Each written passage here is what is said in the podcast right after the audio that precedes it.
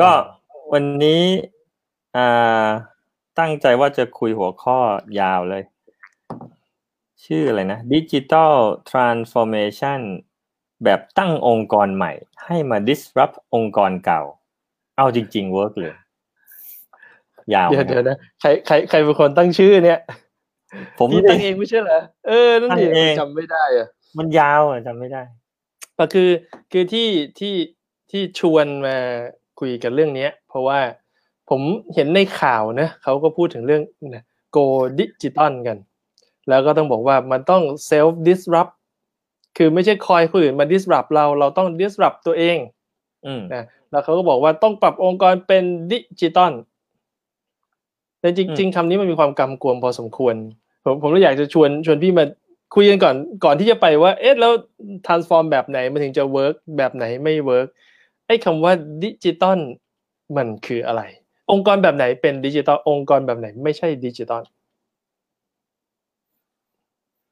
องค์กร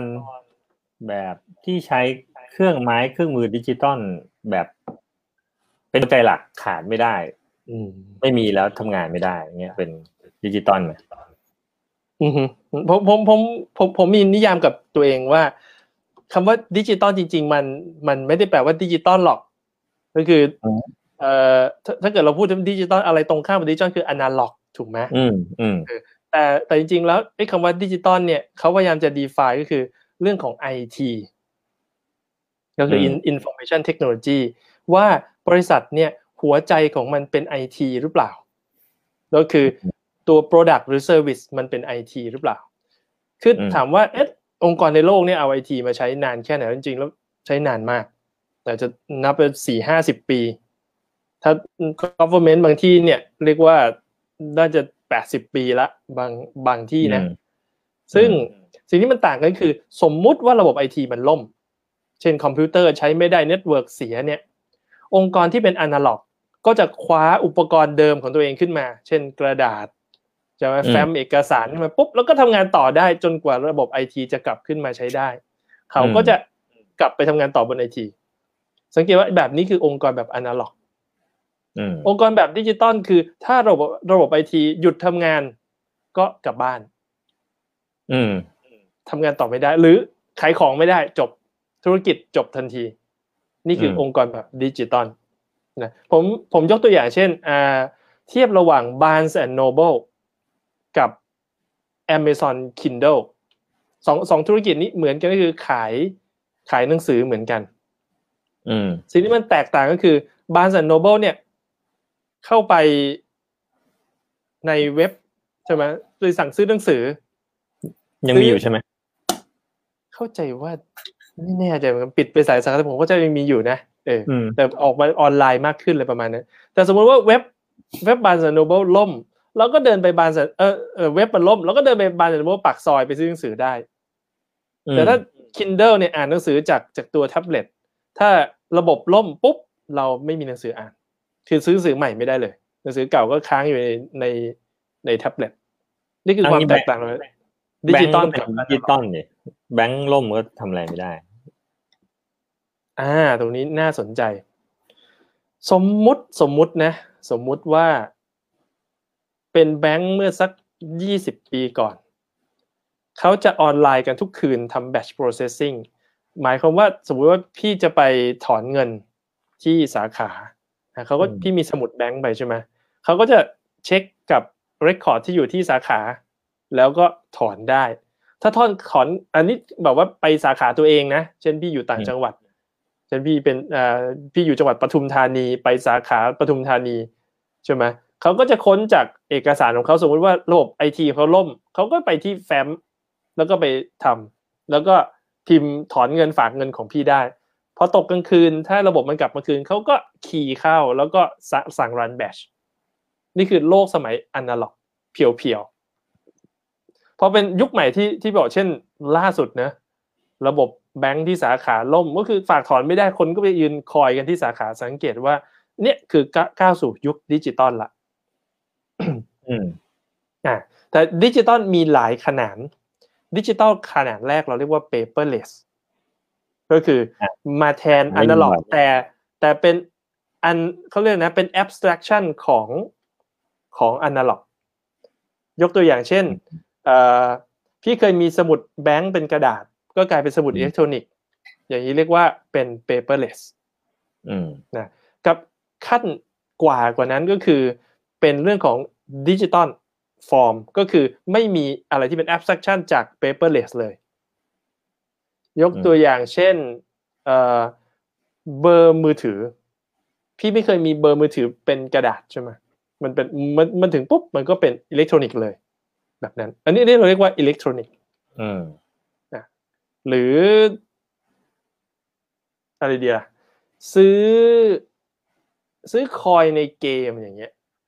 คือถามว่า coin ในเกมมันมันมันเป็น abstraction จากอะไรที่จับต้องได้หรือเปล่าไม่ใช่มันคือของใหม่นะอืมนี่ก็คือเป็นอิเล็กทรอนิกส์อันนี้คือนิยามของธุรกิจดิจิตอลก็คืออมแทนที่จะอยู่ในโลกความเป็นจริงนะมันมาอยู่ในโลกดิจิตอลหรือโลกใช้ระบบไอทีเป็นระบบรองรับ สิ่งที่แยกง่ายๆว่าธุรกิจเราเป็นดิจิตอลหรือยังก็คือ ถ้าระบบไอทีล่มธุรกิจเราไปต่อไม่ได้ อันนี้ชัดเจนแต่ ไปต่อได้แต่ยากลำบากอันนี้ยังไม่ใช่ดิจิตอลนะ เช่นสมมติว่าอืม Excel พี่ใช้ไม่ได้สามวันใช่ไหมพี่ก็ไปทำในกระดาษ แล้วเมื่อไหร่มันใช้ได้พี่ถึงจะกลับไปชีวิตช่วงทำกระดาษวุ่นวายลำบาก อันนี้ไม่ใช่ดิจิตอลแต่ถ้าทำไม่ได้เลย นั่นคือดิจิตอลนี่คือเป็นนิยามกว้างๆของของผมเอง อืมจริงๆเขาจะไปเสร็จแล้วดิจิตอลกันกันทำไมอ่า เหตุผลที่เออเป็นคำถามที่ดี ผมว่าพี่น่าจะขยายความนิดหนึ่งว่าทำไมเราต้องไปดิจิตอลคืออะจริงๆมันเป็นอีกคำถามหนึ่งที่ผมถามออกไปก่อนเลยนะว่า แต่ก่อนเนี่ย ได้ยินคำว่า digital transformation เยอะมาก ๆ แล้วมันก็ก็นิยามกันหลากหลาย แต่ว่าพอเราอยู่ในแวดวง agile เนี่ยคำว่า agile transformation มันก็โผล่มาอีก คู่ขนานกันกับ digital transformation ในใน sense ของผมเนี่ยสองเรื่องนี้มันมันเหมือนจะมีอะไร overlapกันอยู่ ก็คือนิยามก็นิยามมันเรียกอาจเรียกจะกันก็ได้เออ มันมันก็คลุมเครือบางทีมันไปใช้ปนๆกันด้วยซ้ำคือถ้าถามว่าจะดิจิทัลไปทางไหนก็คงทำให้มันดีกว่าเดิม เร็วกว่าเดิม มีประสิทธิภาพกว่าเดิม คือคือในในในในโลกธุรกิจเขาบอกว่ามีแค่สามอย่างเท่านั้น เร็วกว่า ดีกว่า แล้วก็ถูกกว่าอืมจริงๆแล้วมันมันมันไม่จำเป็นต้องดิจิตอลแต่คำว่าดิจิตอลมันดีกว่าเร็วกว่าและถูกกว่า เหตุผลเพราะว่าเมื่อเรา go digital แล้วมันจะมีประสิทธิภาพอันหนึ่งโผล่ขึ้นมา แล้วสำคัญมากคือคำว่าความสามารถในการสเกลหรือ scalability อืม สมมติสมัยก่อนพี่จะขายทองพี่ก็ต้องไปขุดทอง อืม แต่ปริมาณทองในประเทศหรือในโลกเนี่ยมันมีจำกัด เพราะฉะนั้นมันก็ไป limit ด้วย resource ที่อยู่ใน physical world ที่เป็นอนาล็อก แต่พอเราไปอยู่ในโลกดิจิตอลสมมติเราบอกว่าเป็นทองในเกมอย่างเงี้ย มันมีไม่จำกัดมันมีอนันต์เพราะฉะนั้นเราจะได้ยินคำคำพูดเสมอว่าคือ 10x scale คือเราจะขยายธุรกิจในระดับ 10 เท่าในเวลาอันรวดเร็วเพ ราะมันไม่มีเพดาน เมื่อเรา go digital มันจะไม่มีสิ่งที่เรียกว่าเพดาน หรือหรือขอบเขตหรือ boundary หรือ limitation ตัวอย่างเช่น สมมุติว่าพี่ขายของที่เปิดร้าน พี่ก็จะมีเรื่องขอบเขตประเทศที่พี่ไปจดทะเบียนบริษัทที่จะขายของได้ แต่พอพี่ go digital เปิดร้านในอินเทอร์เน็ต มันไม่มี boundary ตรงนั้นละทุกคนในโลกคือลูกค้าของพี่อืมนั้นนี่คือเหตุผลสำคัญที่เขาอยากจะไปดิจิตอลกันเพ ราะว่ามันสเกลได้ไม่มีจำกัดอืมแล้วมันคือสิ่งที่ทำให้ราคาของถูกลงประสิทธิภาพสูงขึ้น แล้วก็ที่สำคัญคือสินค้าและบริการมันเดินทางเร็วขึ้นอืมคำถามที่ที่สำคัญคือว่าเฮ้ยถ้าเราอยากจะพาบริษัทเราไปดิจิตอลมันมีกี่เส้นทางที่เราเดินได้เขาบอกว่ามันมีอยู่สองเส้นทางก็คือ เปลี่ยน DNA ของบริษัท จากบริษัทเดิมที่เป็นอนาล็อกเนี่ย ให้กลายเป็นดิจิตอลกับอีกวิธีหนึ่งคือสร้างองค์องค์คาพยพใหม่หรือองค์กรใหม่ขึ้นมา disrupt องค์กรเก่า ซึ่งมันก็แยกย่อยออกว่าสร้างแบบสร้างภายใน เช่นเป็น department ใหม่ เรามักจะได้ยินว่า department ชื่อ transformation บ้าง department ชื่อ digital บ้าง department ชื่อ 10x บ้าง ซึ่งความตั้งใจของของเขาคือว่าสร้างองค์กรคือเป็นองค์กรขนาดเล็ก นะซึ่งเป็นส่วนหนึ่งขององค์กรเดิม และพยายามจะให้มันแพร่กระจายและกินองค์กรส่วนเดิมไป อีกวิธีหนึ่งก็คือสร้างองค์กรใหม่นะคนละบริษัทกันแต่อยู่ใต้ใต้เออเขาเรียกอะไรนะเอ่อเจ้าของเดียวกัน ที่ที่เขาเรียกว่าเป็น affiliate ก็คือเป็นบริษัทที่อยู่ใต้ร่มเดียวกันในเครือเดียวกันเนี่ยอันอันที่สามคือไปตั้งองค์กรใหม่เลยซึ่งไม่เกี่ยวข้องกัน จุดจุดดีจุดด้อยก็คือ ถ้าใช้องค์กรเดิม จุดดีก็คือมันชื่อเสียงแล้วก็คนพร้อม ข้อด้อยก็คือ องค์กรเดิมเนี่ยมีมีคนมีสตรัคเจอร์มี process มีโน้ตฮาวที่เหมาะสมกับโลกเก่าพอเปลี่ยนเป็นโลกใหม่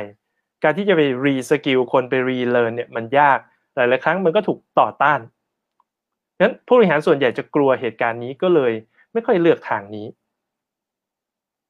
แต่ว่าไปเลือกทางหลังก็คือการสร้างของใหม่มากินของเก่ามากกว่า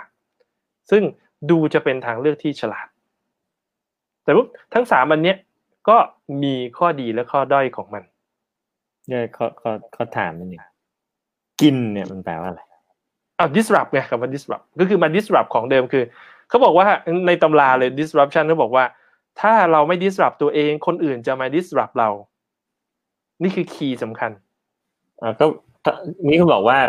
ที่เขาไปท่านี้กัน เพราะว่า ไอ้ท่าที่จะที่จะเปลี่ยนองค์กรเดิมเนี่ยมันยากมันไม่ใครอยากเปลี่ยนไม่มีคนชอบเชนวัฒนธรรมเหมือนเดิมแล้วสมมติเรามีองค์กรใหม่ขึ้นมา แล้วจังหวะที่มันมากินเนี่ย หน้าตามันเป็นอาการคำว่ากินมันคือเกิดอะไรขึ้น แล้วจังหวะนั้นมันจะมันง่ายกว่าหรออ้าวก็ ผมยกตัวอย่างเช่น สมมุติว่า พี่อยากบ้านบ้านพี่เนี่ยมันเก่าใช่ไหมข้างในผนังเนี่ยก็เดินสายไฟเมื่อ 20 ปีที่แล้วใช่ไหมอินเทอร์เน็ตก็ยังเป็น ADSL ผ่านสายโทรศัพท์อยู่นะจะมาเปลี่ยนเป็นระบบใหม่ใส่ IoT smart home เนี่ยทำได้ยากอ่าพี่ก็บอกว่าเฮ้ยงั้นเรามาสร้างบ้านใหม่กันดีกว่า ไปทำบ้านใหม่นะใช่ไหมก็มีแบบว่ามาสร้างบ้านใหม่อยู่ในพื้นที่เดียวกัน อันนี้คือวิธีแรกใช่ไหมเป็นอีกหนึ่ง department แล้วก็เดี๋ยวสร้างบ้านใหม่มา แล้วบ้านใหม่อยู่ได้เราก็ต่อเติมบ้านใหม่แล้วก็ทุบบ้านเก่าทิ้งไปทีละส่วนทีละส่วน จนที่สุดบ้านใหม่มันก็จะกินพื้นที่อยู่ในพื้นที่เดิมนะอยู่ในอาณาบริเวณเดิม แต่บ้านใหม่ซึ่งมีเทคโนโลยีสูงก็จะมากินแทนแทนที่นะอีกวิธีหนึ่งก็คือบอกว่า เออเราเราไม่สร้างบ้านตรงนี้หรอกแต่เราไปสร้างที่ติดกันดีกว่า ก็คือไปซื้อที่ติดกันมา แล้วก็สร้างบ้านใหม่ขึ้นมา แล้วก็ค่อยๆแล้วเราก็ย้ายทรัพย์สินอะไรไปจากบ้านเก่าไปบ้านใหม่ อยู่ติดกัน หรือบอกว่าอุ้ยบ้านแถวนี้แอเรียนี้มันใช้ไม่ได้ เราไปสร้างแอเรียใหม่เลยดีกว่า อยู่กรุงเทพเดี๋ยวนะมันท่วมบ่อยไปสร้างแถวเขาใหญ่ดีกว่า นี่คือสามวิธีของการสร้างใหม่มา disrupt ของเก่าคืออันนั้นน่ะนะพอเข้าใจที่ที่เมื่อกี้ผมพยายามจะจะจะขุดลึกต่อไปคือว่า ถ้าเราบอกว่าจังหวะแรกคนไม่อยากจะเปลี่ยนไอ้ไอ้วิธีแรกพอมาวิธีสองจังหวะที่มันถูกกินอะ คนมันก็ยังไม่อยากจะเปลี่ยนอยู่ดีไม่ใช่หรอ เอาก็เขาเขาสร้างของใหม่มาทำลายหรือ disrupt ของเก่า ได้คนเดิมมันไปไหน นั่นคือนั่นนั่นคือประเด็น คือคือพอเราพูดบนกระดาษมันพูดในทฤษฎีเนี่ย มันดูเป็นอะไรดีไปหมด เพราะว่ามันมันเป็นมันฟังดู make sense ก็ของเก่ามันเปลี่ยนยากนี่นา มันต่อต้านเยอะ แล้วก็ทำของใหม่มาแทนที่ของเก่า แล้วก็ค่อยๆ disrupt กินพื้นที่ส่วนแบ่งไปเรื่อยจนของเก่าหายไปในที่สุด ในสายตาผู้บริหารเนี่ย มองมองแบบนี้มันเป็นลอจิกมัน make sense แต่พอเอาเข้าจริงแล้วเนี่ย สมมติเราเราคิดตัวเองเข้าไปอยู่ในภาพ คือเราเราบอกว่าองค์กรเนี่ยมันมันมันไม่ใช่หุ่นยนต์นะมันไม่ใช่แมลงมันคือมนุษย์เพราะฉะนั้นสิ่งสำคัญของมันก็คือว่าเขามีชีวิตและจิตใจนะทฤษฎีที่ที่ว่าเรื่อง psychology หรือหรือเอ่อ ชีวิตจิตใจของมนุษย์เนี่ยมีในสายเศรษฐศาสตร์เนี่ยอันที่ดังที่สุดก็คือเรื่องของเกมทีโอรีก็บอกว่าใช้ลอจิกอธิบายช้อยส์หรือการเลือกของมนุษย์ไม่ได้ เพราะมนุษย์เนี่ยมีชีวิตและจิตใจงั้นต้องอธิบายในเชิงไซโคโลจีว่ามนุษย์เราเนี่ยจะเลือกทางที่เป็นประโยชน์กับตัวเองมากที่สุด และมีผลเสียกับตัวเองน้อยที่สุดจริงๆแล้วโลกอยู่ในย่วงช่วงยุคโควิด 2019 เนี่ย โควิด -19 เนี่ยสิ่งที่เกิดขึ้นคือการใช้น้ำมันในโลกเนี่ยมันน้อยลงมาก สิ่งที่ผู้ผลิตน้ำมันควรทำก็คือลดกำลังการผลิตลง เพราะถ้าลดลงมันก็จะ balance ของก็จะขายได้ราคาเดิม แต่คำถามคือถ้าเราลดแต่เพื่อนไม่ลด เพื่อนก็จะขายได้มากกว่าเรา เราก็จะได้เงินน้อย แต่ถ้าคือถ้าถ้าเราลดด้วย ถ้าเราลดด้วยกันโอเค win-win ใช่ไหมแต่ถ้าเราลดเพื่อนไม่ลดเพื่อน win เรา lose นะถ้าเราไม่ลดแล้วเพื่อนลดเราจะ win เพราะฉะนั้นเมื่อคิดสารตะแล้วทุกคนจะเลือกเพิ่มกำลังหรือคงกำลังการผลิตไม่ลด ถึงแม้ว่ามันจะทำให้ราคามันตก เพราะว่าช้อยสองอันนี้เลือกระหว่างเราลดกับเราไม่ลดโอกาสที่เราจะวินมีสูงกว่า ถ้าเราไม่ลดคนคนคิดชื่อ Nash ก็บอกว่านี่คือ Nash equilibrium คือมันจะมีจุดลงตัวที่ทุกคนจะเลือกเหมือนเหมือนกัน มันจะมาจบที่ตรงตรงตรงจุดสมดุลนี้เสมอ เพราะฉะนั้นถ้าถ้าเราเอาเอาเอา psychology ของมนุษย์ไปจับเรื่องนี้ สมมุติเราเราเราเราตัด choice แรกไป ที่บอกว่าเราเปลี่ยนองค์กรเดิมให้ให้เป็นดิจิตอลแต่เรามาบอกว่าเราสร้างองค์กรใหม่ให้เป็นดิจิตอลสมมุติเราสร้างองค์กรใหม่แบบเป็นดีพาร์ตเมนต์นะ department เนี้ยการเริ่มต้นมีอยู่สองวิธี วิธีที่หนึ่งก็คือ recruit คนมาใหม่เลย อืมเริ่มใหม่จุดอ่าวิธีที่สองคือไปดึงคนเดิมที่อยู่ในองค์กรเนี่ยมาตั้งตั้ง department ใหม่ เหตุผลที่เขาเลือกที่จะสร้าง department เนี่ยข้อดีของมันคือ department ใหม่อยู่ในองค์กรเดิม ไม่จำเป็นต้องมีข้อวุ่นวายในเรื่อง process การตั้ง entity ทางธุรกิจใหม่ ที่สำคัญคือ department เนี้ยสามารถแชร์ทรัพยากรที่องค์กรเดิมมีตั้งแต่ branding ตั้งแต่พวกเอ่อเรียกว่า back office support ต่างๆ HR legal accounting พวกนี้สามารถแชร์กันได้หมด มันจึงเกิดขึ้นได้ง่ายนะข้อเสียของมันก็คือ ทุกคนรู้ว่ามันเกิดขึ้น อืมอะก็มันเป็น department ใหม่โผล่ขึ้นมาอยู่ในออฟฟิศเดียวกัน ทุกคนก็เห็นว่ามีห้องใหม่ขึ้นมามีโต๊ะใหม่ขึ้นมานะแล้วมันจริง choice แรก ถ้าเกิดว่าดึงสร้างคนใหม่ขึ้นมาเลยนะคนเดิมที่ยืนดูก็ยืนมองตาปริบๆ เพราะไม่มีส่วนเกี่ยวข้องกับ department ใหม่เลยนะสมมุติว่าพี่เป็นอะไรดีอะ เป็นหัวหน้าฝ่ายไอที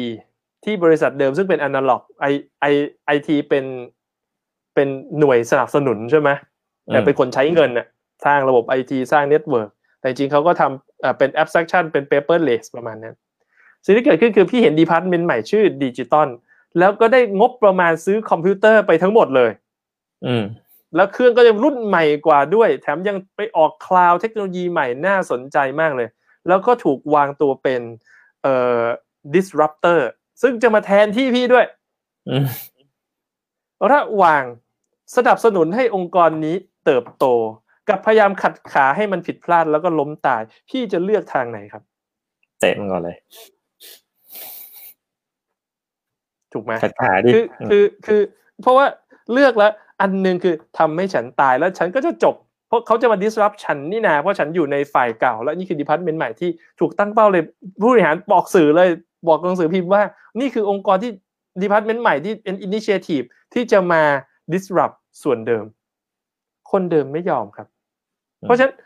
โอกาสที่ department นี้จะ success น้อยมาก ถามว่าเฮ้ยทำไมคนในบริษัทมันชั่วหมดเลยเหรอทำไมถึงไม่ไม่ยอมสนับสนุน เพราะทฤษฎีเกม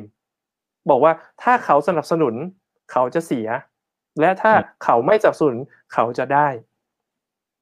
สุดท้ายแล้วถึงแม้ว่าใจเขาเป็นคนดีอยากจะสนับสนุนเขาก็ไม่สามารถสนับสนุนได้เพราะฉะนั้นข้อดีของการตั้งดีพาร์ตเมนต์ในองค์กรก็คือถูก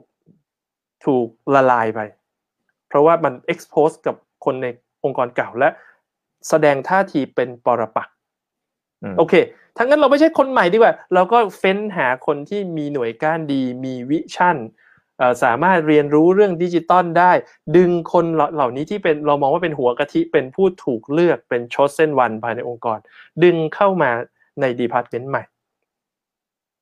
ถ้าพี่เป็นหัวหน้า department เดิม ซึ่งถูกดึงคนที่ดีที่สุดของพี่ไปตั้งองค์กรใหม่ พี่รู้สึกอย่างไรครับอืมก็ไม่รู้สึกดีนะอ่าฮะ แล้วเวลาพี่อยู่อยู่ในห้อง boardroom กำลังประชุมอยู่พี่ก็ต้องบอกว่า ยินดีให้การสนับสนุนถูกไหมฮะแต่จริงพี่ก็จะบอกว่า เออ แต่คนนี้เนี่ยกำลังดูแล project ที่เป็น strategic project อยู่ ขอแบ่ง capacity ให้เขามาดูแล mentor แล้วก็ transfer knowledge ให้ให้คนเดิมที่กำลังทำอยู่หน่อยนะ เวลาที่เราแบ่งเนี่ยเราอาจจะแบ่ง 50% 50% แต่มนุษย์เราเนี่ยมันมีวิธีหั่นหลายวิธี ปกติแล้วก็คือเวลาเราเราเราอยากจะหั่นเนี่ยเราจะบอกว่าเออผมขอห้าสิบเปอร์เซ็นแล้วเดี๋ยวแบ่งคนนี้ให้ให้องค์ department ใหม่ห้าสิบเปอร์เซ็นต์นะแต่เวลาผมแบ่งผมจะแบ่งตั้งแต่เอวขึ้นมาทำงานกับผม และเอวลงไปไปทำงานกับ department ใหม่ ซึ่งเรารู้ว่าตั้งแต่เอวลงไปมันทำงานไม่ค่อยได้เนอะอืมใช่ไหมแบบนั้นอะก็ก็ก็ก็เป็นอีกหนึ่ง หนึ่งลักษณะที่จะเกิดขึ้นเนี่ยเพราะฉะนั้นการตั้ง department ใหม่ภายในองค์กรเดิมเนี่ยแทบจะไม่มีโอกาสไปต่อได้เลย อืมเดี๋ยวอันนี้อันนี้แบบที่เท่าไหร่แล้วตั้งดีไว้ใหม่ครั้งมันที่หไม่นึ่งมีมีอะเอาองค์กรเดิมมา transform ใช่ไหมกับเอาอ่าสร้างองค์กรใหม่มา disrupt องค์กรเดิมอ่ามีอยู่สามวิธีในการสร้างองค์กรใหม่ สร้างแบบที่หนึ่งคือสร้างเป็น department ใหม่ในองค์กรเดิมพูดไปแล้วอืมอันอะอันที่สองคือสร้างบริษัทใหม่ในเครือขององค์กรเดิม อันนี้ดูจะเป็นวิธีที่ compromise ก็คือระหว่างไปทำใหม่เลยนะมันมันมันมันแพงนะมาสร้างอยู่ในองค์กรแต่ไปสร้างข้างๆ เหมือนเราจะเปลี่ยนรูปบ้านเป็นดิจิตอลแทนที่จะไปสร้างในพื้นที่เดิมมันเบียดกันใช่ไหมก็ไปซื้อที่ข้างๆ แต่เป็นอยู่ในหมู่บ้านเดียวกันนะ แล้วแล้วแล้วก็สร้างบ้านใหม่ขึ้นมา อยู่ติดกันประมาณนั้น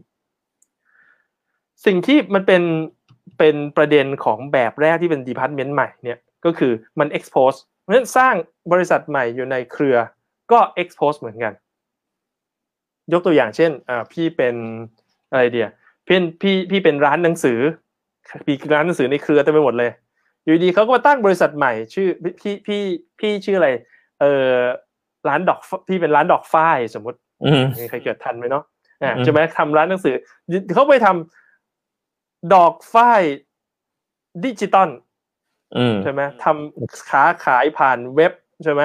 แต่บ้านอยู่ติดกันเลยนะ อยู่อยู่คนละชั้น พี่อยู่ชั้นเก้าชั้นสิบใช่ไหมคนพนักงานเยอะใช่ไหมเขาไปอืมเช่าเพิ่มชั้นสิบเอ็ดแล้วก็ตั้งเป็นบริษัทใหม่ขึ้นมาชื่อดอกฝ้ายดิจิตอลนะแล้วบริษัทนี้ก็ก็มีสองทางเหมือนเดิมนะ แอบดึงคนเก่าไป หรือจะไปจ้างใหม่เลยก็ตามนะสิ่งที่เกิดขึ้นก็คือ เนื่องจากว่าชื่อเป็นคนละชื่อ ความเป็นน้ำหนึ่งใจเดียวกันมันก็น้อย เขาจะมองว่าเป็นอีกบริษัทคือคนข้างในที่ทำงานเนี่ยก็จะมองว่าบริษัทนี้เป็นคนละบริษัทกัน ที่สำคัญคือ ผู้บริหารก็พูดชัดเจนเหมือนเดิมว่าบริษัทนี้จะคืออนาคตของของบริษัทในเครือเรา อืมอ่าและอนาคตเขาคือบริษัทที่จะคงอยู่ และบริษัทคุณซึ่งดอกฝ้ายร้านหนังสือเนี่ยก็จะต้องตายไปนะแต่อย่างนี้ไอ้บริษัทใหม่มันก็ต้องมันก็ต้องมาขออะไรสักอย่างจากบริษัทเก่าของผมก่อนด้วยหรือเปล่ามันไม่เชื่อมนต้องใช่เพราะว่ามีอะไรบางอย่างใช่ไหมทำเองก็ไม่หมดหรอกอ่าตะหลงตะหลิวน้ำปลาพริกอะไรเงี้ยก็มายืมใช่ไหมอืม พี่ให้ยืมไหมครับเดี๋ยวขายหนังสือต้องใช้น้ำปลาพริกด้วย วะเราอ่าไม่เป็นสสมมมุมติติทำบ้าน สมมติทำบ้านใช่ไหมสมมติทำบ้านอาจจะอันนี้ก็เล่นตัวอ่าเล่นตัวหน่อยผมก็ต้องดูว่าผมใช้หรือเปล่าอันผมมีต้องใช้ก่อนนะข้อข้อดีของมันคือมันไม่ไปแก่งแย่งกันเท่ากับเป็นดีพาร์ตเมนต์ในบริษัท แต่เวลาพี่จัด priority พี่ก็ต้องให้บริษัทตัวเองก่อนถูกไหมอืมอะหนังสือเหลือจากที่ไปจัดวางตามร้านแล้ว ค่อยส่งให้ขายทางเว็บ หนังสือทางเว็บก็หมดสต็อกเป็นประจำอืมเห็นภาพไหม มันเป็นเรื่องของ priority ละ ซึ่งพอแยกเป็นบริคนละบริษัทแม้ในเครือเดียวกัน คิดว่าจะได้แชร์ resource ปรากฏว่ามันก็เป็นจัดการเรื่อง priority มันกลายเป็น second priority มของบริษัทเดิม ซึ่งมีความแข็งแกร่งด้านเงินทุนและกำลังคนมากกว่าเพราะอยู่มานานกว่าอืมสิ่งที่บริษัทใหม่ดอกฝ้ายดิจิตอลจะแก้ปัญหาเรื่องนี้ทำไงครับ เนื่องจากบริษัทนี้เป็นบริษัทตั้งใหม่เป็นลูกรักของ CEO หรือ President และมีสายตรงนะเขาก็มีติดเรื่องอะไรขอความช่วยเหลือแล้วล่าช้าเขาก็ฟ้องนายนะเป็นที่หวั่นไหวของบริษัทเก่ามากว่า กูจะโดนโอ้ยพวกเราจะโดนเขาไปฟ้องเมื่อไหร่ใช่ไหมเออนั้นเขาก็จะต้องเล่นใต้ดินกันไปไปมามานะสิ่งที่เกิดขึ้นคือ สมมุติว่าสมในกรณีนะ สมมุติว่า president หรือ CEO นะใส่ใจในรายละเอียด เขาก็จะมาจำจี้จำชัยแล้วก็คอยเคลียร์ปัญหาคอน FLICT นี้อยู่เรื่อยๆ หมายความว่า resource ในบริษัทเก่าจะถูกพองถ่ายไปบริษัทใหม่เป็นประจำอย่างมีประสิทธิภาพ บริษัทใหม่จะ success มากขึ้น เพราะได้ resource เต็มเม็ดเต็มหน่วยแต่แต่สิ่งที่มันเกิดขึ้นคือ บริษัทใหม่เนี่ยกำลังรุกเข้าสู่ blue ocean เป็นเป็นตลาดที่ยังไม่แน่ว่าจะมีลูกค้าหรือเปล่า ยังไม่รู้ว่าเราจะคลิกทำให้เกิด customer problem matching หรือ problem solution matching หรือเปล่า ขายได้หรือเปล่ากำไรหรือเปล่า ยังไม่รู้ แต่เราทุ่มเท resource บริษัทไปหาบริษัทใหม่นะส่วนบริษัทเก่าเป็น cash cow ก็ต้องทำเงินอยู่อะ แต่โดนดึง resource ก็ยิ่ง slow down เพราะฉะนั้น เมื่อมันเป็น cash cow หมายหมายว่าเขามีคู่แข่งอยู่ แต่ resource ก็ถูกตัดออกไปเพื่อไปสร้างบริษัทใหม่ บริษัทนี้จะเกิดอาการ staffing คือขาด resource เพราะถูกดึงไปไม่ไม่กลับกันนะ ถ้ากักไม่ดึงใช่ไหมบริษัทใหม่ก็ไม่ success ถ้าดึงไปได้สำเร็จบริษัทเก่าก็ล้มเหลว แต่ในขณะที่บริษัทใหม่ยังไม่ทำเงินเป็นกอบเป็นกำแต่บริษัทเก่าขาดเสียหายเงินทุกวันสิ่งที่เกิดขึ้นคือบริษัทจะเริ่มขาดสภาพคล่องงั้นลักษณะที่สองเนี่ยสิ่งที่ผมมักจะเจอคือ ภายในหกเดือนถึงสิบสองเดือน จะเริ่มมีการเปลี่ยนนโยบายทำไมต้องเป็นหกเดือนหรือสิบสองเดือนคือ แล้วแต่รอบบัญชีของบริษัท เมื่อไหร่ก็ตามที่ CFO ทำรีพอร์ตกลางปีเสร็จหรือปลายปีเสร็จปุ๊บเห็นตัวเลข ผลประกอบการที่แย่ลง จะเริ่มมีการคุยเรื่องการปรับ strategy ว่าไอ้บริษัทใหม่ที่เป็นดิจิตอลเนี่ยมันยังไม่ทำกำไรสักที เราก็ต้องเริ่มกดดันมันใช่ไหมภายในหกเดือนอาจจะเริ่มกดดันภายในสิบสองเดือนจะเริ่มไม่เห็นผล แล้วเขาจะเริ่มตัดงด แล้วดึง resource กลับมาที่บริษัทเดิมที่เป็น cash cow เพื่อรักษาตลาดเดิมไว้งั้น วิธีที่สองที่สร้างบริษัทในเครือจึงมักไม่ workในระยะกลาง department ในระยะสั้นจะไม่ work เลยตั้งบริษัทใหม่ในเครือมักจะเห็นในระยะกลาง สิ่งที่สนุกกับเรื่องนี้คือว่า ถ้า CEO ใหญ่นะ มองเห็นว่าไอ้ strategy มันไม่ work ก็ดีไป แต่ถ้ามองผิดว่าผู้บริหารดิจิตอลไม่ work เขาจะเริ่มกระบวนการสรรหาผู้บริหารดิจิตอลใหม่ แล้วก็เริ่มเปลี่ยนคน อ๋อ คนเก่าเนี่ยเคยเป็นผู้บริหารที่บริษัทเดิม เลยมี vision ที่ไม่ดี หาคนข้างนอกดีกว่า ที่มีประสบการณ์ด้านดิจิตอลและสตาร์ทอัพเข้ามา เป็นต้น คุ้นคุ้นนะแต่มันเป็นหลายเคสที่เป็นจริงหลายเคสหลายเคสอ่า ครับผมเอ่อสิ่งที่เกิดขึ้นคือเมื่อเปลี่ยนไปสองสามครั้งเขาอาจจะเริ่มพบ หรือจะไม่พบเลยก็ได้นะมาดูมาดูทางเลือกที่สามเราผ่านไปครึ่งชั่วโมงนะทางเลือกที่สามคือ เปิดบริษัทใหม่เลย ก็คือไม่ยุ่งเกี่ยวกับบริษัทเดิมเลยคนละชื่อเลยเมื่อกี้บอกมีดอกฝ้ายกับดอกฝ้ายดิจิตอลใช่ไหมยังเครือเดียวกันอยู่อ่าใช่ไหมอันนี้คือเราก็มีดอกฝ้ายขายหนังสือตามร้านใช่ไหมไม่ต้องไปสร้างสร้างกันใหม่เลยเป็นดอกฟ้า อืม อ่าทำธุรกิจดิจิตอลขายหนังสือเป็นอีบุ๊กนะไม่ต้องบอกคนเก่าด้วยว่านี่เป็นเจ้าเดียวกันอืมเออ ก็แค่เงินทุนจากกระเป๋าเดียวกันเท่านั้นเอง แต่ไม่เกี่ยวข้องกัน ข้อเสียของวิธีนี้คือมันคือตั้งบริษัทใหม่ ทุนต้องหนาจริง เพราะมันไปแชร์รีซอสเดิมไม่ได้เลยแชร์ reputation หรือ branding เดิมไม่ได้เลย ต้องสร้างใหม่ทั้งหมด แต่ข้อดีคือมันคือ clean slate นะ แล้ว work ไหมก็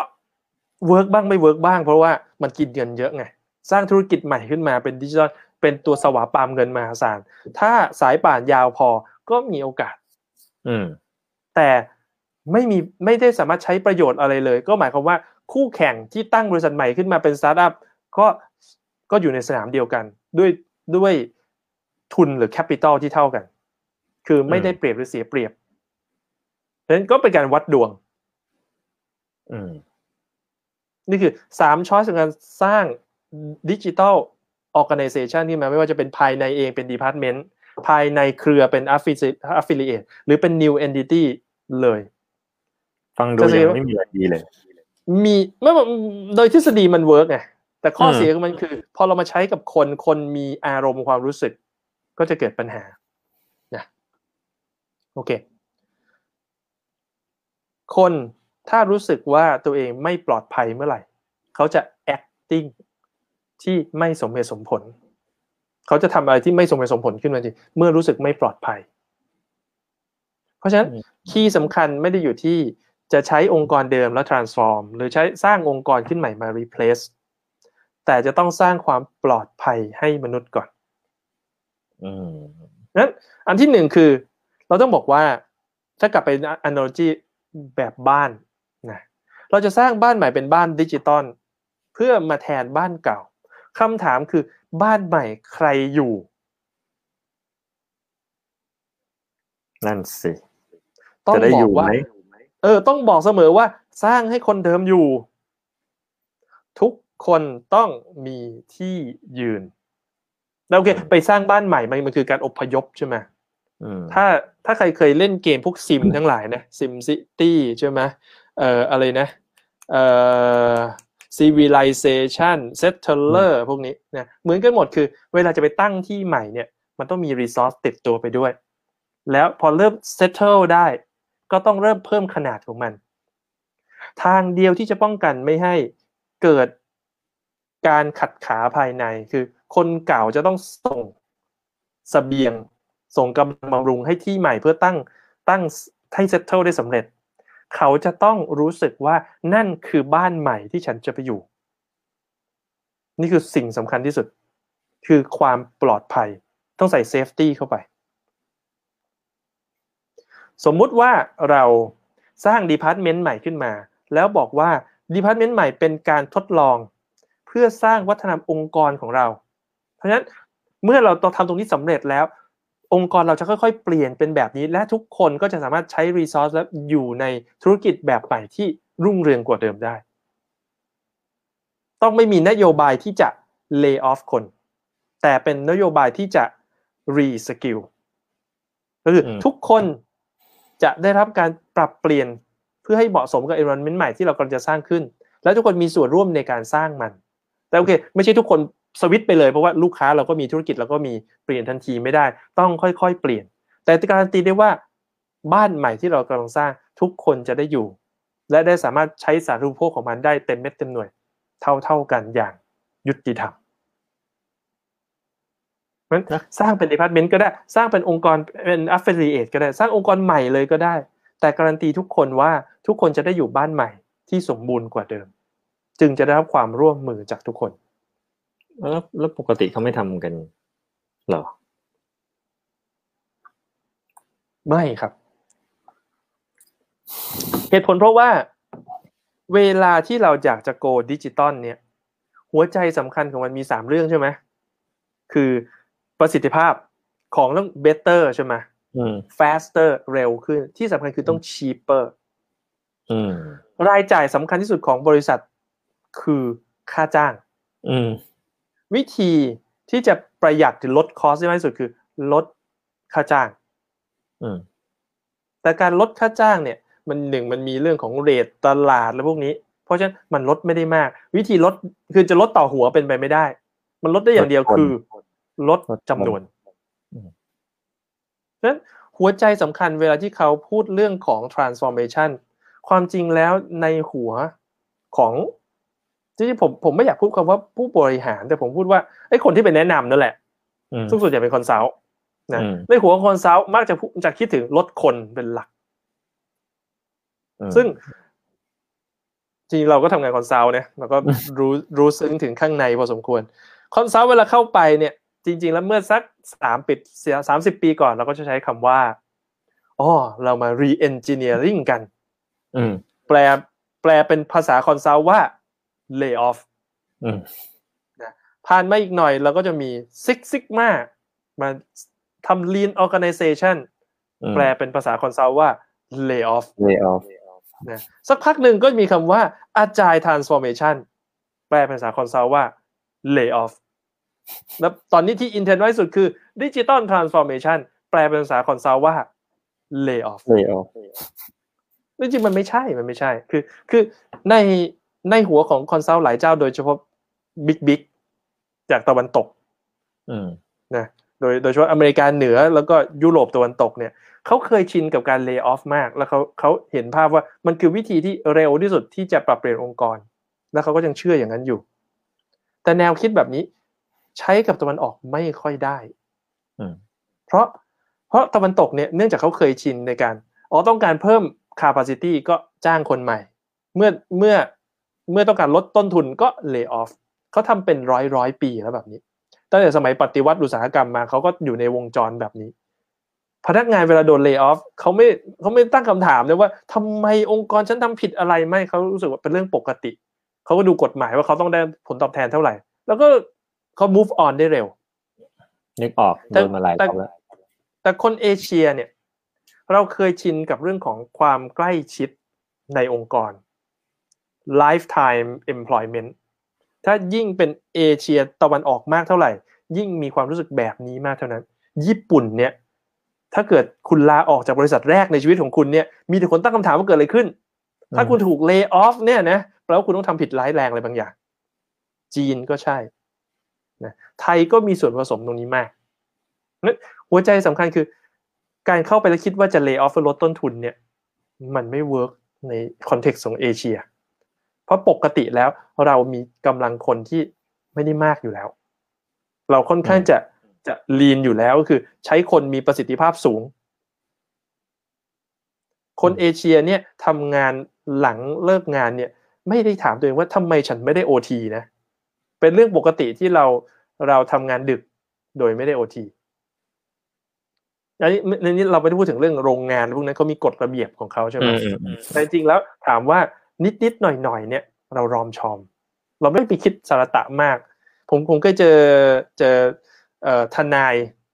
ฝรั่งนะ เวลาเขามาปุ๊บเนี่ยเขาจะให้คำปรึกษานะเขามีนาฬิกามาตั้งเลย ปุ๊บกดนาฬิกา แล้วนับเลยบอกว่าเอ่อชั่วโมงละค่าค่าคอนซัลท์ชั่วโมงละเท่าไหร่ ถ้าเกินกี่นาทีนับไปอีกหนึ่งชั่วโมง แล้วคล็อกกันแบบนั้นเลย แต่คนไทยไม่ใช่อารมณ์อร่วยเกินเกินบ้างก็เป็นอะไรบางวันก็บางทีก็คิดตังค์บางทีก็ไม่คิดตังค์อย่างนี้เป็นต้น นะนี่นี่คือสังคมที่ที่แตกต่าง เพราะฉะนั้นเมื่อไปเอา paradigm หรือแนวคิดแบบตะวันตกมาใช้เนี่ยมันเลยมักไม่ค่อย work แล้วแล้วตอนนี้บ้านเราใช้บริการ consult ต่างชาติเยอะ ซึ่งเขาไม่เข้าใจ context ไทย แต่เราชอบฝรั่งอะในในฐานะสามีชาวไทย ผมคิดว่าไม่ใช่ทุกคนชอบฝรั่งนะครับ ขอโทษครับเลมโจกเพราะฉะนั้นหัวใจของมันก็คือว่ามันไม่ใช่เรื่องว่าจะใช้เทคนิคไหนในการ transform แต่มันอยู่ที่ว่าเราจะจูงใจพนักงาน ให้ร่วมไม้ร่วมมือกัน ในการ transform ได้อย่างไร ถ้าทุกคนอินกับเรา และรู้สึกว่าเออนี่คือทิศทางที่จะไป และเราต้องให้ safety หรือความปลอดภัยเขาว่า เมื่อเขาช่วยแล้วเขาจะได้ ผลตอบแทนที่เหมาะสมกับเขา ไม่ใช่เขาช่วยแล้วบ้านพัง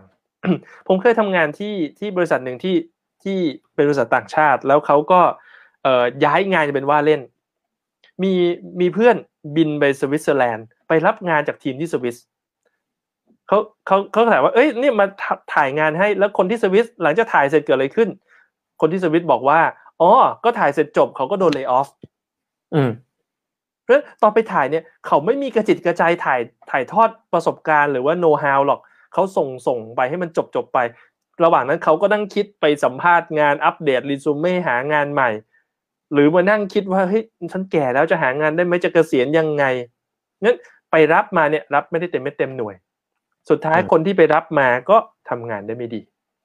งั้นอาการเดียวกันก็คือว่า ถ้าเรา transform องค์กรโดยบอกคนที่ไม่ได้รับเลือกว่า คุณจะอยู่ไปชั่วคราว และภายในหนึ่งปีหลังจากเรา transform เสร็จแล้ว คุณจะตกงาน ไม่มีใครอยากจะ support การ transform นี้ ถ้าไม่ถึงก็ขัดขานะแต่โดยส่วนใหญ่แล้ว มันจะจบด้วยการขัดไม่มากก็น้อยจนกระทั่งการ transform ล้มเหลวนั้นถึงถึงจังหวะที่การ transform ล้มเหลว ของเก่าก็ไปต่อไม่ได้ เพราะว่าธุรกิจเป็นแบบเดิมนะแข่งขันไม่ไหว ของใหม่ก็ยังไม่เกิดขึ้น ยังไม่สามารถแข่งขันได้ ความสามารถในการแข่งขันทางธุรกิจก็น้อยลงน้อยลงเรื่อยๆ เปิดโอกาสให้ผู้เล่นหน้าใหม่ ที่เขาไม่มีต้นทุนเดิมที่เขาเขายังไม่มีเรียกว่าแคปิตอลหรือทุนเดิมในการในเรื่องตลาดส่วนแบ่งเทคโนโลยีเขาก็สร้างใหม่ขึ้นมาคัดทีมแล้วก็แซงหน้าไป เราก็เห็นของใหม่สดสดมาเก็ตมามาดิสรับของเก่าอยู่เสมอ ไม่ใช่ว่าของเก่าดิสรับตัวเองไม่ได้ แต่ว่าเดินทางที่ไม่สร้างความปลอดภัยให้กับคนเดิม ทำให้ไม่เกิดโฟกัสที่ทั้งบริษัทร่วมไม้ร่วมมือกันคอลลาบอร์เรตกันในการ transform ตัวเองว่าจริงๆถ้าพูดมาตั้งนานเนี่ยสรุปว่าคุณจะบอกว่าจริง ๆ มันก็ work ถ้าใช่สร้างพื้นที่ปลอดภัยได้อ่าเพราะฉะนั้นถ้าเราสร้างความปลอดภัยขึ้น และทุกคนมีที่ยืนที่เหมาะสม โอเค มันต้องมีสิ่งที่เขาต้อง pay นะ ไม่เร็วก็ช้าไม่มากก็น้อยใช่ไหม แต่ว่าทุกคนมีที่ยืนที่เหมาะสม สร้างความปลอดภัย เพราะฉะนั้นไม่ว่าจะ transform องค์กรเดิม ก็ได้รับการร่วมมือที่ดี ไม่ว่าจะสร้างเป็น department ใหม่ ก็ได้รับการร่วมมือที่ดี ไม่ว่าจะเป็นสร้างบริษัทใหม่ในเครือ ก็ได้รับการร่วมมือที่ดี ไม่ว่าเป็นสร้างบริษัทใหม่เลย ก็ได้รับการร่วมมือที่ดี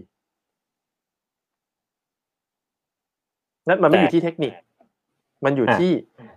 คน แต่เมื่อกี้คุณก็บอกว่าปกติก็ไม่ค่อยทำกัน เพราะฉะนั้นสิ่งที่เขาเข้าใจว่าบริษัทเก่าเนี่ยบริษัทเดิมที่เป็นอนาล็อกเนี่ยไม่สามารถเปลี่ยนแปลงได้หรือเปลี่ยนแปลงได้ช้า ความจริงแล้ว เขาต้องกลับมามองตัวเองว่าทำไมตัวเองถึงไม่มีความสามารถในการคอนวินส์ให้พนักงานในบริษัทเดิมรู้สึก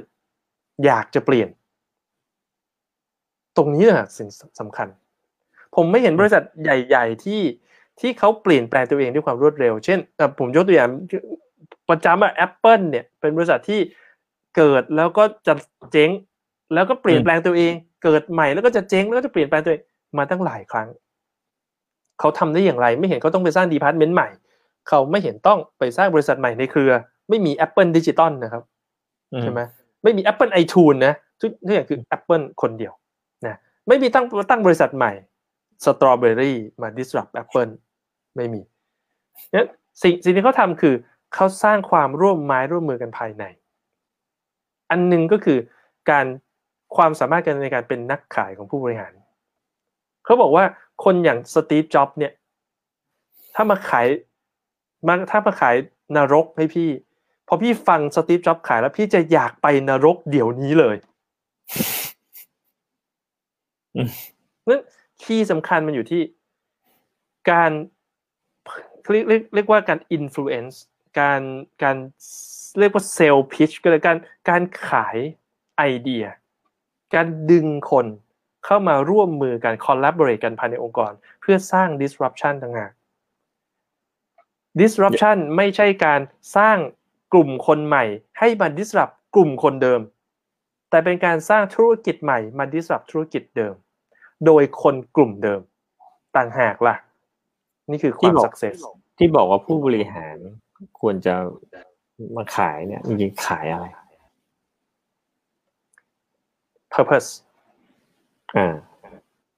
และหลายๆแล้วผมผมผมทำงานใจโค้ชเนี่ยหลายๆครั้งเนี่ย สิ่งที่เราลืมกันนะ ก็คือ เช่นเช่นเราไปขายอาจารย์บอกว่าองค์กรควรจะโกอาจารย์เปลี่ยนเป็นอาจารย์สร้าง business agility คำถามคือทำไมต้องทำแต่ครั้งเราลืม ยิ่งองค์กรที่มีความเป็น bureaucracy มีลำดับชั้นของการบริหารจัดการสูงบางทีจะยิ่งลืม เพราะปกติก็สั่ง เคยชินกับการสั่งงานพอจะเปลี่ยนองค์กรก็สั่ง แต่ลืมคิดเลยว่า เฮ้ย พนักงานเนี่ยเขาเป็นคนนะนั้นระหว่างเขารู้สึกอยากไปกับไม่รู้สึกอยากไปเนี่ย ประสิทธิภาพเป็นต่างกันไอ้การทำงานเป็นรูทีนตามโปรเซสเนี่ยทำตามการสั่งงานมันได้มันได้ผล แต่การ transform เนี่ยมันต้อง disrupt จากสิ่งหนึ่งไปเป็นอีกสิ่งหนึ่งเนี่ย มันไม่ได้ผลจนกว่าเขาจะอินกับมันอืมเขาใช้เขาใช้คำว่า evolutionary purpose คือ purpose มันไม่ใช่ purpose ของผู้บริหาร ไม่ใช่ purpose ของคนสั่งงาน แต่เป็น purpose ของทุกคนรวมกัน ที่ evolve มาด้วยกัน ใช่ที่ค่อยๆ คือคำว่า evolve คือทุกคน เห็น purpose รวมเป็น purpose ของตัวเอง เพราะฉันได้อืม influence มันไม่ทางใดก็ทางหนึ่ง อันที่หนึ่งอันที่สองคือถ้ามันไม่ใช่เปลี่ยนแปลงระหว่างทางก็ได้ แต่เป็นของทุกคน อันนี้คือสิ่งที่สำคัญ ถ้าเราสร้างสิ่งนี้ได้ จะใช้องค์กรเดิมในการ transform หรือ disrupt ธุรกิจเดิม หรือจะสร้าง department ใหม่ หรือจะสร้างองค์กรใหม่ในเป็น affiliate หรือจะสร้างองค์กรใหม่เลยก็ทำได้โดยง่าย แล้วจริง ๆ แล้ว ก็ไม่จำเป็นต้องสร้างองค์กรใหม่เพราะว่าองค์กรเดิมก็ทำได้ อืมก็นั่นสิเพราะฉะนั้น choice แรกที่ transform องค์กรเดิม มันไม่ได้ยากอย่างที่คิด แต่เราโฟกัสผิดจุด เราไปโฟกัสเรื่องดิจิ t a ลโซลูชันโปรดักการสร้าง department ไม่ใช่ สิ่งที่ต้องทำคือเปลี่ยน Purpose ขององค์กรแต่คนคนมักจะพูดกันว่า เอ้ย องค์กรเก่ามันมีแต่เดดบูดมันคนมัน culture มันเปลี่ยนไม่ได้ เป็นทำอย่างนี้มาเป็นสิบสิบปีเนี่ยเอาผมว่าเนี่ยมันอาจจะเป็นเป็นโอเคดูจะเป็นสาเหตุหนึ่งที่เขาเลือกไปตั้งใหม่ เอาเลือดใหม่ คนรุ่นใหม่ แนวคิดใหม่มันน่าจะ make sense กว่า นั่นนั่นนั่นเป็นความเข้าใจที่ผิดว่าว่าอืมคนเปลี่ยนยาก จริง ๆ แล้วก็คือ คนเวลาอยากเปลี่ยนเนี่ย เปลี่ยนเร็วปึ๊ดเลย อืมอืมไอ้ไอ้ที่เปลี่ยนยาก ไม่ใช่เพราะการเปลี่ยนมันยาก แต่เพราะไม่อยากเปลี่ยน เมื่อไหร่ก็ตามที่เรามีเหตุผลที่ดี เราจะเปลี่ยนทันที จริงๆ คือคนเปลี่ยนง่าย ถ้าอยากเปลี่ยน ใช่ การไปเปลี่ยนคนอื่นเป็นไปไม่ได้ แต่คนเปลี่ยนตัวเองได้เสมอเป็น choice มีคนบอกว่า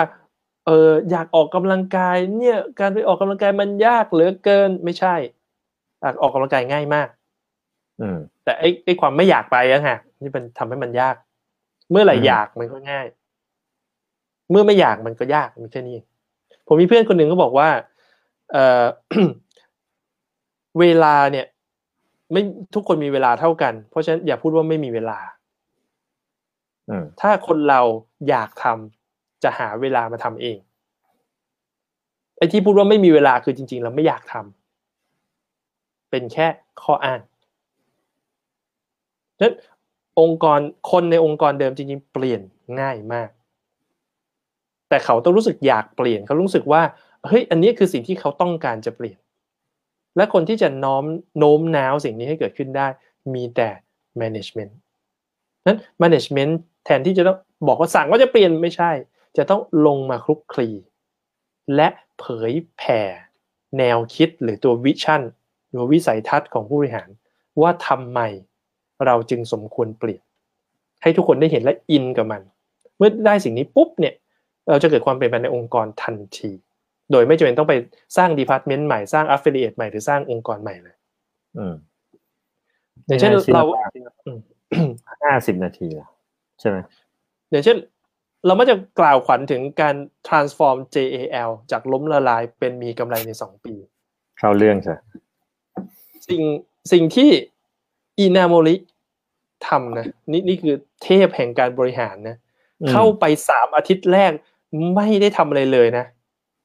เชิญเรียกว่าเป็นห้าสิบอรหันต์เป็น direct report มาประชุมกัน แล้วมาโค้ชสิ่งที่อินาโมริโค้ชไม่มีเรื่องอื่นเลย นอกจากจริยธรรม mindset อธิบายเรื่อง mindset อย่างเดียวโฟ กัสว่านี่คือจิตวิญญาณใหม่ของ JAL และ Purpose คือให้ทุกคนมี mindset เดียวกันนั้นห้าสิบคนที่เป็นผู้ผู้บริหารเนี้ยจะต้องไปสอนต่ออีกคนละร้อยประมาณนี้แล้วสร้างคนที่หลายพันเป็นหมื่นคนของ JL ให้มี mindset เดียวกัน นี่คือคีย์นะ ไม่เกี่ยวกันเลยไอ้แบ่งทีมเป็นทีมย่อยย่อยๆนะหรือว่าไป ติดราคากับของทุกอย่างไม่ใช่ อันนั้นเป็นปลีกย่อยคีย์สำคัญคือ ถ้าคนมี mindset เดียวกันองค์กรจะเกิดพลัง โฟกัสเรื่องเดียวกันหันไปในทิศเดียวกัน ถ้าคนในองค์กรมี mindset แตกต่างกัน เขาจะทะเลาะกันแล้วก็ชักเขยื้อกันองค์กรจะไม่เคลื่อนที่อืม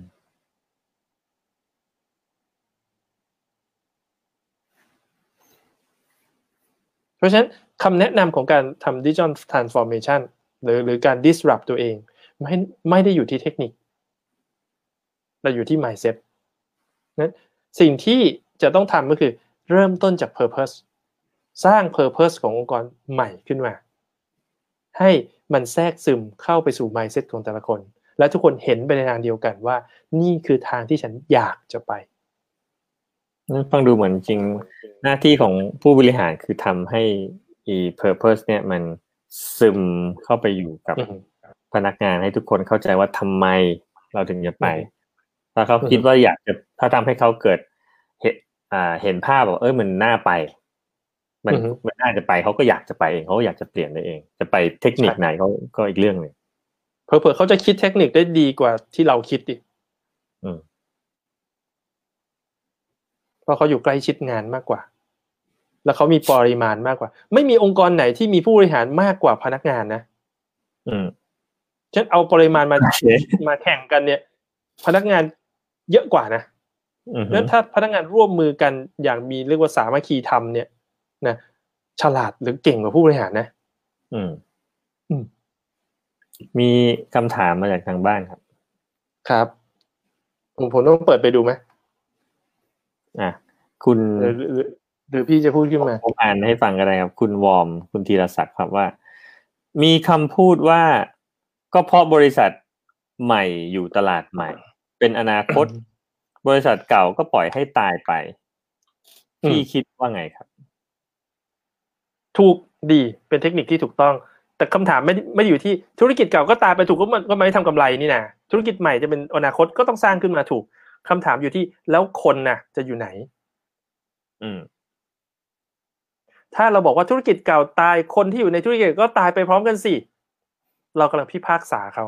และเขามีสิทธิ์ที่จะอุทธรณ์ก็คือเขามีสิทธิ์ที่จะสู้อะอืมนะสู้มีอยู่สองวิธีคือ เอาให้ตัวเองรอด กับเอาให้คนอื่นตายใช่ไหมชนะมีอยู่สองวิธีนะทำให้เราดีกว่าคู่แข่ง หรือทำให้คู่แข่งแย่กว่าเราถูกปะสิ่งคำพูดนี้ทำให้เกิด ความขัดแย้งระหว่างภาคธุรกิจเดิม และภาคธุรกิจใหม่นั้นภาคธุรกิจเดิมมีความนิ่ง เพราะเป็นเป็นธุรกิจเดิม cash cow ถูกไหมเพราะฉะนั้นโอกาสที่เขาจะทำมากขึ้นให้ดีขึ้นเร็วขึ้นยากงั้นทางที่ง่ายกว่าสำหรับเขาคือทำให้ธุรกิจใหม่ทำ performance ได้แย่ เพื่อรักษาฐานที่มั่น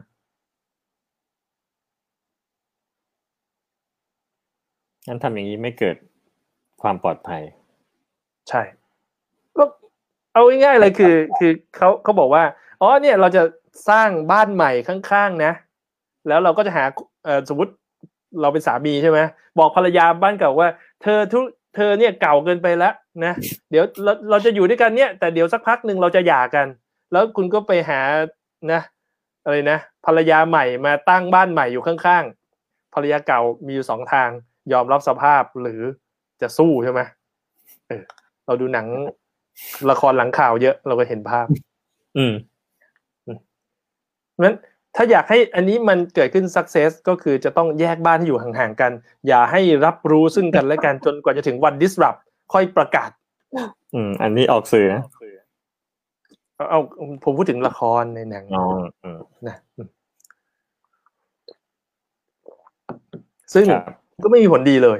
เพราะว่า เมื่อแยกกันโดยเด็ดขาดมันก็ไม่ได้พลังหรือ support จากของเก่า ก็ต้องไปสู้ในตลาดอืมใช่ไหมว่าที่บ้านเล็กเขาอะเราอาจจะไม่เขาอาจจะไม่ใช่บ้านเล็กของเราคนเดียว เราต้องแข่งกับบ้านอื่น ว่าจะได้เป็นบ้านเล็กตัวจริงของบ้านไหนอะไรเงี้ยอืมก็ทำเป็นเล่นไปนะเดี๋ยวนี้มันมีแชร์กันด้วยนะครับโอเคโอเค สมควรแก่เวลาเนาะผมว่าสมควรครับ มีโอเคมีอะไรอยากสรุปไหมครับ ก็จริง ๆ อะตอนแรกผมนึกว่าจะคุยไปทางเทคนิค ว่าเอ่อไอของเก่ามาโดนของใหม่กินอะ มันไม่เวิร์กจะทำยังไงให้ไอของที่มีอยู่ มันมันเราใช้ไม่ไม่ต้องไปตั้งใหม่ แต่ว่าสามารถจะทำได้เนี่ยจริงๆเอาพอพอคุยกันไปเรื่อยๆ เนี่ย อย่างที่มันก็น่าสนใจนะที่คุณพูดว่าจริงมันไม่ได้เกี่ยวกับเทคนิค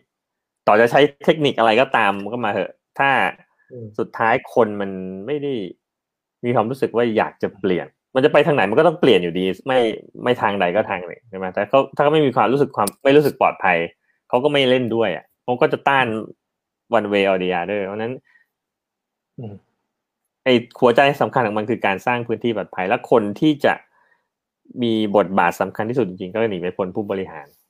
เพราะเป็นคนกำหนดนโยบายกำหนด policy ที่ทำให้ ให้องค์กรที่จะเคลื่อนไป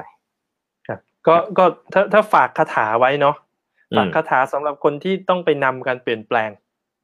นะไม่ว่าจะเป็นระดับอะไรนะ ระดับเล็กระดับกลางระดับใหญ่ระดับผู้นำองค์กรคาถาสำคัญคือ WIFI W I F F Y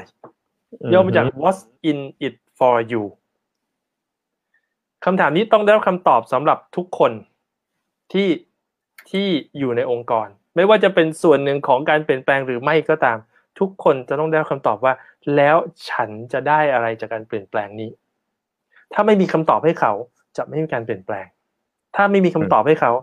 เขาจะลุกขึ้นมาขวางการเปลี่ยนแปลง เสมอ อืมครับ โอเคครับ เรียวถามมากครับพี่ โอเคครับ ขอบคุณครับ